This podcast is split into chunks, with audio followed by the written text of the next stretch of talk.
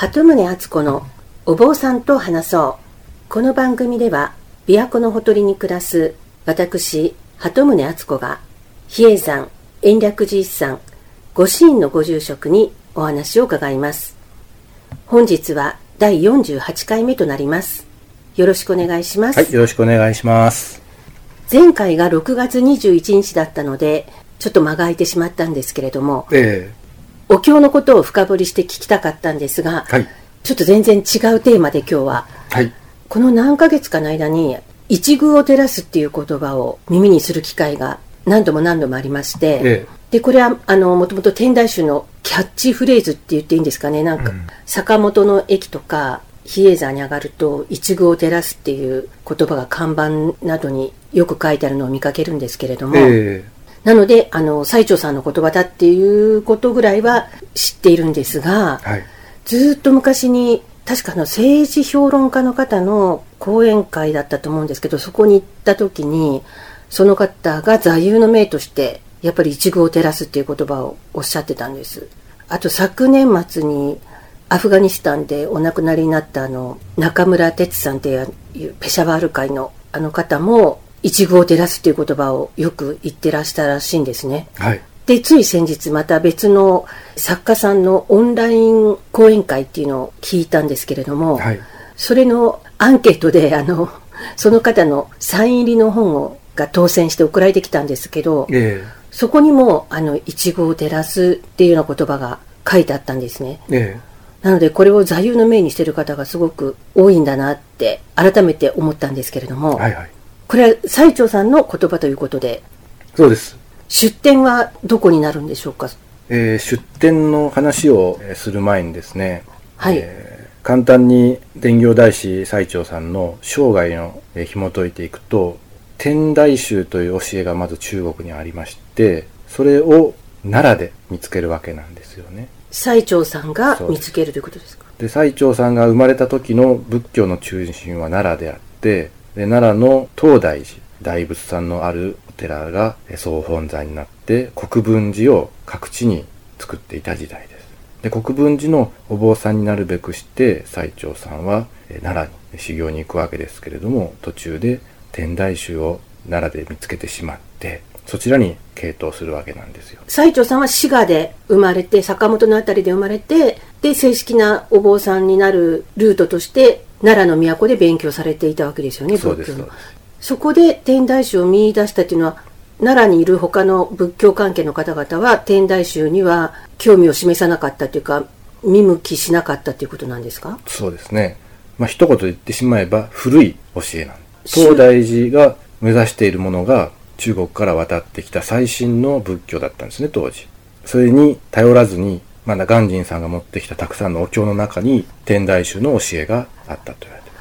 で、それを勉強して比叡山でこれを日本に広めたいということで延暦寺を建てられると。そういう歴史があるんです。その時はじゃあ最澄さんははい奈良でその当時最新の仏教とされている教えも鑑真さんが持ってきた教えも全て学んだ深くか浅くかわからないですけど全てを見た上で天台宗が一番いいって思われたわけですよね。そうですねで。も天台宗以外にも選択肢は他にもいろいろあったわけですか？当時は学問的にあの南部あの南の方のお寺ですから南都と言われたんですけれども南の都南都6つの宗派と書いて南都陸宗という言葉があるんですけれども例えば華厳宗であったり発想宗であったりそういった奈良時代の宗派というのが6つあってそこに新しく天台宗を加えてほしいという運動が起こるわけですね最澄さんからの。そこからそのどうしても7番目に天台宗を認めてほしいといういろいろな書き物の中に一遇を照らすという言葉が出てくるんです。奈良で栄えていた教え以外に天台宗の他にもさらにもっと選択肢としていろんな仏教は来てたわけですか？そこまではちょっとわからないんですけれどもね。じゃあ最澄さんがこれだって天台宗だって思った決め手みたいなものは？まあ、法華経というお経があって、それを奈良時代でも国分寺ともう一つ、尼さんがお寺を切り盛りする国分二寺というのがあったんです。はいその国分二寺では法華経を読んで自分が悪いことをした罪とかを反省するという法華滅罪の寺として国分二寺は存在してたわけなんですあ国分寺とはやってることが違ったわけですか、えー金剛般若五国の寺といって金剛般若経を読ませて国を守るという役割を担わせてたんです。で法華経を読むのは三下自分が悪いことをして清らかになる方法書いてあるということで法華経の力と使い方としては奈良時代は反省三下をするためのお経としてしか位置づけてなかったんですけれども天台大師の著作によると法華経を使えば全てが救われるということが書かれているのではないかと最澄さんは思うわけですよね。ああじゃあ最澄さんが奈良に行った時点では法華経は女の人っていうか尼さんがよんよんそうです。読んでればいいっていうと言い方があれですけどはい。尼、さんが読むものだった国分二寺で読ませていたという事実があります。なんか今の時代の人が聞いたらもちろん差別意識も あの反対されるかもしれませんけれどもね。その当時はそう思われてました。でもあの、まあ、余談になりますけれども日本最初のお坊さんっていうのは女性ですから。あ日本人で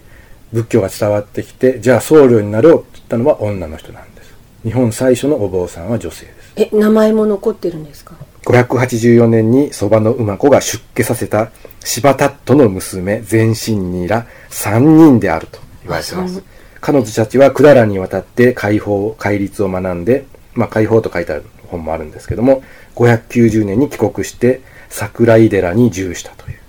じゃあその当時にしたら女の人に読ませていたお経をこれが一番重要なんだって言ってこれを中心に学ぶ宗派として天台宗を立ちあ立ち上げたいっていうか日本で起こしたいっていうのは今の感覚で考えてもきっとすごい革新的なことですよね。もちろんそれで奈良のお坊さんと揉めてですね独立をみ生きている間は認められなかったんですけど亡くなってから1週間後に比叡山は独立していいですよと。あその派として認めてあげると。公式に正式にあの公式に認められたのはもっと前なんですけど、その比叡山でお坊さんを得度させてああはいいい。よと認めてもらった、まあ、免許センターの役割はなくなってから。でもその新しい宗派を作ることに対して既存のエスタブリッシュメントからこう反発があるのは予想がつくというか理解できるんですけども、はい。でしかもそれが尼さんに読ませている法華経を一番大切なものだって言ってる宗派になるわけですからでその反発に対して最澄さんがそれを押しのけてちゃんと正式に天台宗を認めてもらえたっていうのは何が一番大きな理由なんでしょうか？まあ反発というそこまであの差別的な反発ではなくてもともとまあ6つで、えーちゃんと収まっていた奈良がその勝手に、まあ、独立の戒律を授ける会談を作られるっていうのはまーあ気持ちよい話ではなかったのであのなんていうんですかね。抵抗既得権益を守る人たちからしたらなんでってことになりますしまた女性に読ませていたっていうその差別的意識じゃなくてちゃんと奈良側からも法華経の方はやっぱ方便の教え。仏さんにとっては仮の分かりやすい分かりやすすぎる教えで、奈良のやっている宗派の方がもっと完全な仏教なんだっていう学問的なプライドもあるわけ。あそれで会津、えー福島県のお坊さんとすごい論争をしたとかいうことも残ってる。最澄さんと徳一というお坊さんが論争したっていうのは非常に有名な。えその会津の方は何宗会津の人は発想宗という。あそれがな奈良の南東陸宗の一つはい。が発想宗、のお坊さんと法華経は奈良でされている宗派仏教と違うんじゃないかと。奈良の仏教の方が完全な仏教であり法華経はその仮の教えで私たち人間に分かりやすい内容しかないんだということで論争をすると。で論争をして徳一さんの直筆のものは残ってないんですけれどもそれに反論した最澄さんが書いた文章はたくさん残っています。へえあ直筆が。えでも結果的に今の日本の仏教で法華経を中心とした宗派は結構まだ勢力あると思いますけども、はいその発想宗というのはあまり聞かないですよね。だから聞かないのは今日をあまり目的にしてなくて目的が違って、まあ、学問的に国をどう導いていくか。それに仏教仏様の完璧な力を借りて治めていこうという、まあ、宗教による国の統制だと思うんですけれども、やっぱそれはそぐわないですよね。だから民衆のための仏教っていう位置づけではないわけですね。そうです、そうです。あのでも、お坊さんは育てられるんですけれども、こうやって信者さんを増やして、お寺活動をしてということにはそぐわない考え方でしょうね。仏教哲学っていうんですかね。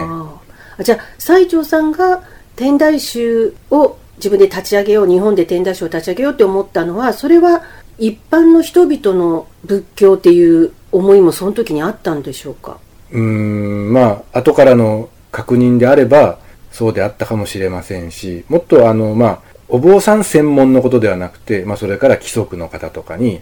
あの、お坊さん以外の人にも広めていこうという思いはあったと思いますよね。あで、その、一遇を照らすですけれども、はい。さん、その一遇を照らすという言葉は、どこに書かれてらしたんですか？先ほどの論争の、あ、徳一さん。はい。後に、比叡山はどういう教団なのかということの主張を朝廷に出すわけなんです。それが公認9年818年、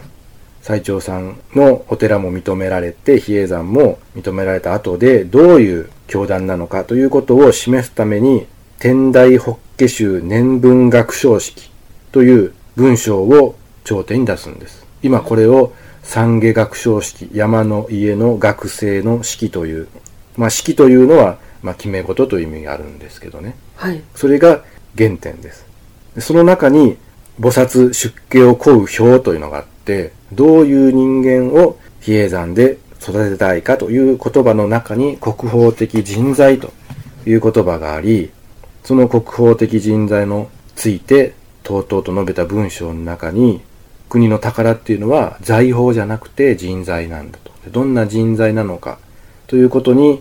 物質的な宝物と比較するときに、たくさん照らせる宝の玉ではなくて、いろんなところを広く照らせる宝石が宝じゃないと。一遇を照らすことができる人間が国宝的人材なんだという表現に一回出てくるだけなんです。一遇を照らすというのは。あ、その一箇所なんですね。はい。朝廷に提出した文章は結構長い文章なんでしょうけども、ええ、この一文がやっぱり多くの人の心を捉えたっていうことなんですか？まあ現代的に一番最長さんの考え方を短く表しているのが一語照らす人材を作りたいんだという言葉に集約されるとその後の我々現代のあの宗派としても研究者の方もみんな思うわけですね。で現在その天台宗のキャッチフレーズのように使われてますけれども、えー、延暦寺でもご住職が修行されたりする間でも、はい、やっぱ一部を照らすっていうのはよく耳にされましたか？照らすというよりも照らせですね。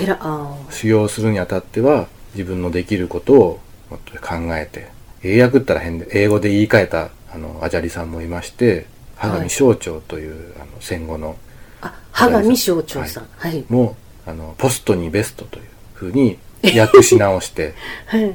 そういう一遇を照らすというのはそういう意味なんだと。自分の立場を守る、ベストを尽くすことだというような解釈もされています。で、一遇を照らす運動というのを天台宗ではしてます。だからその一人一人が自分の持ち場をちっちゃなスペースでも自分の持ち場を照らすことができれば、それがみたくさんの人が集まったら全全体を明るく照らすことができるっていう解釈で。まあ解釈ですので、まあそれはもう人それぞれですか、うん、はい。ただそのいい言葉なので一遇を照らすという言葉にいろんな意味を込めることができるので、はい、現在では最長さんが言った言葉であるということに原点を求めて使っていると。最長さんはなぜその言葉を選ばれたのか何かそれが分かるようなものとかは残ってはないんですかね、まあ、中国の古典に多分あると思うんですけれども王様同士が宝物自慢をした時に、うちにはこんないい戦車があるんだとかですね、宝石があるねんということを論争している時に、まあ、国宝的人材、人材の方が国にとっては大切だという中国の故事がどこかにあったというように表現もされています。でも結果的に比叡山っていうのはお坊さんが集まって学ぶ大学のような場所だっていうふうにご住職からもお話聞きましたけれども、えたくさんの構想、瞑想を生み出しているわけですから、実際本当に比叡山最澄さんが建立した延暦寺からは、一宮を照らすどころか、日本を照らすような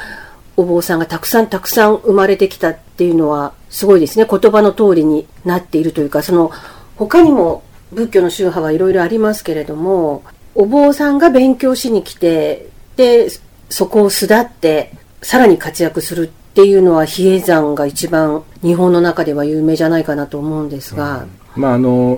やっぱ奈良時代までのそのお坊さんっていうのは国家公務員的な性格があって、で国から給料をもらって本当に仕事として仏教を勉強してたんですけど比叡山ができて比叡山の中で独自にお坊さんを養成することができる。だんだん国の管理から離れて固い仏教を学ぶよりも自分の学びたい仏教を自由に学べるようになったというのが一つの点だと思いますし鎌倉時代にはやがて今残る宗派のほとんどの方々が比叡山で修行していた。そして今に残るというのが現実的な結果ですよね。じゃあその土台にこの言葉があったということなんですね。はい。天台宗のキャッチフレーズみたいになってるって言いましたけれども、はい。実際に天台宗では一宮を照らす運動っていうのをされてるんですよね。はい。天台宗のホームページを見ると、それが詳しく書いてあるんですか？はい。社会啓発運動であって一宮を照らすこれすなわち国宝なりというのが最澄さんの書かれた文章原点ですけどそれを現代に生かすために一宮を照らす運動をしましょうと。お坊さんだけじゃなくて、一般の私たちもっていうことですよね。ね。はい。あの、年末に托発されてたりとか、募金活動されてたりとか、はい。他にもいろいろあるみたいなんですけれども、えそれは天台宗としてやってらして、比叡山延暦寺は天台宗の総本山なので、その天台宗の一号テラス運動にもさ参加しているというか、延暦寺ももちろんその中で一緒にやってらっしゃるということなんですね。えもちろん。ねじゃあ次回は三下学章式最澄さんの書き残された文書についてまた伺いたいと思いますので、はい、よろしくお願いします。はい、よろしくお願いしますありがとうございました。はい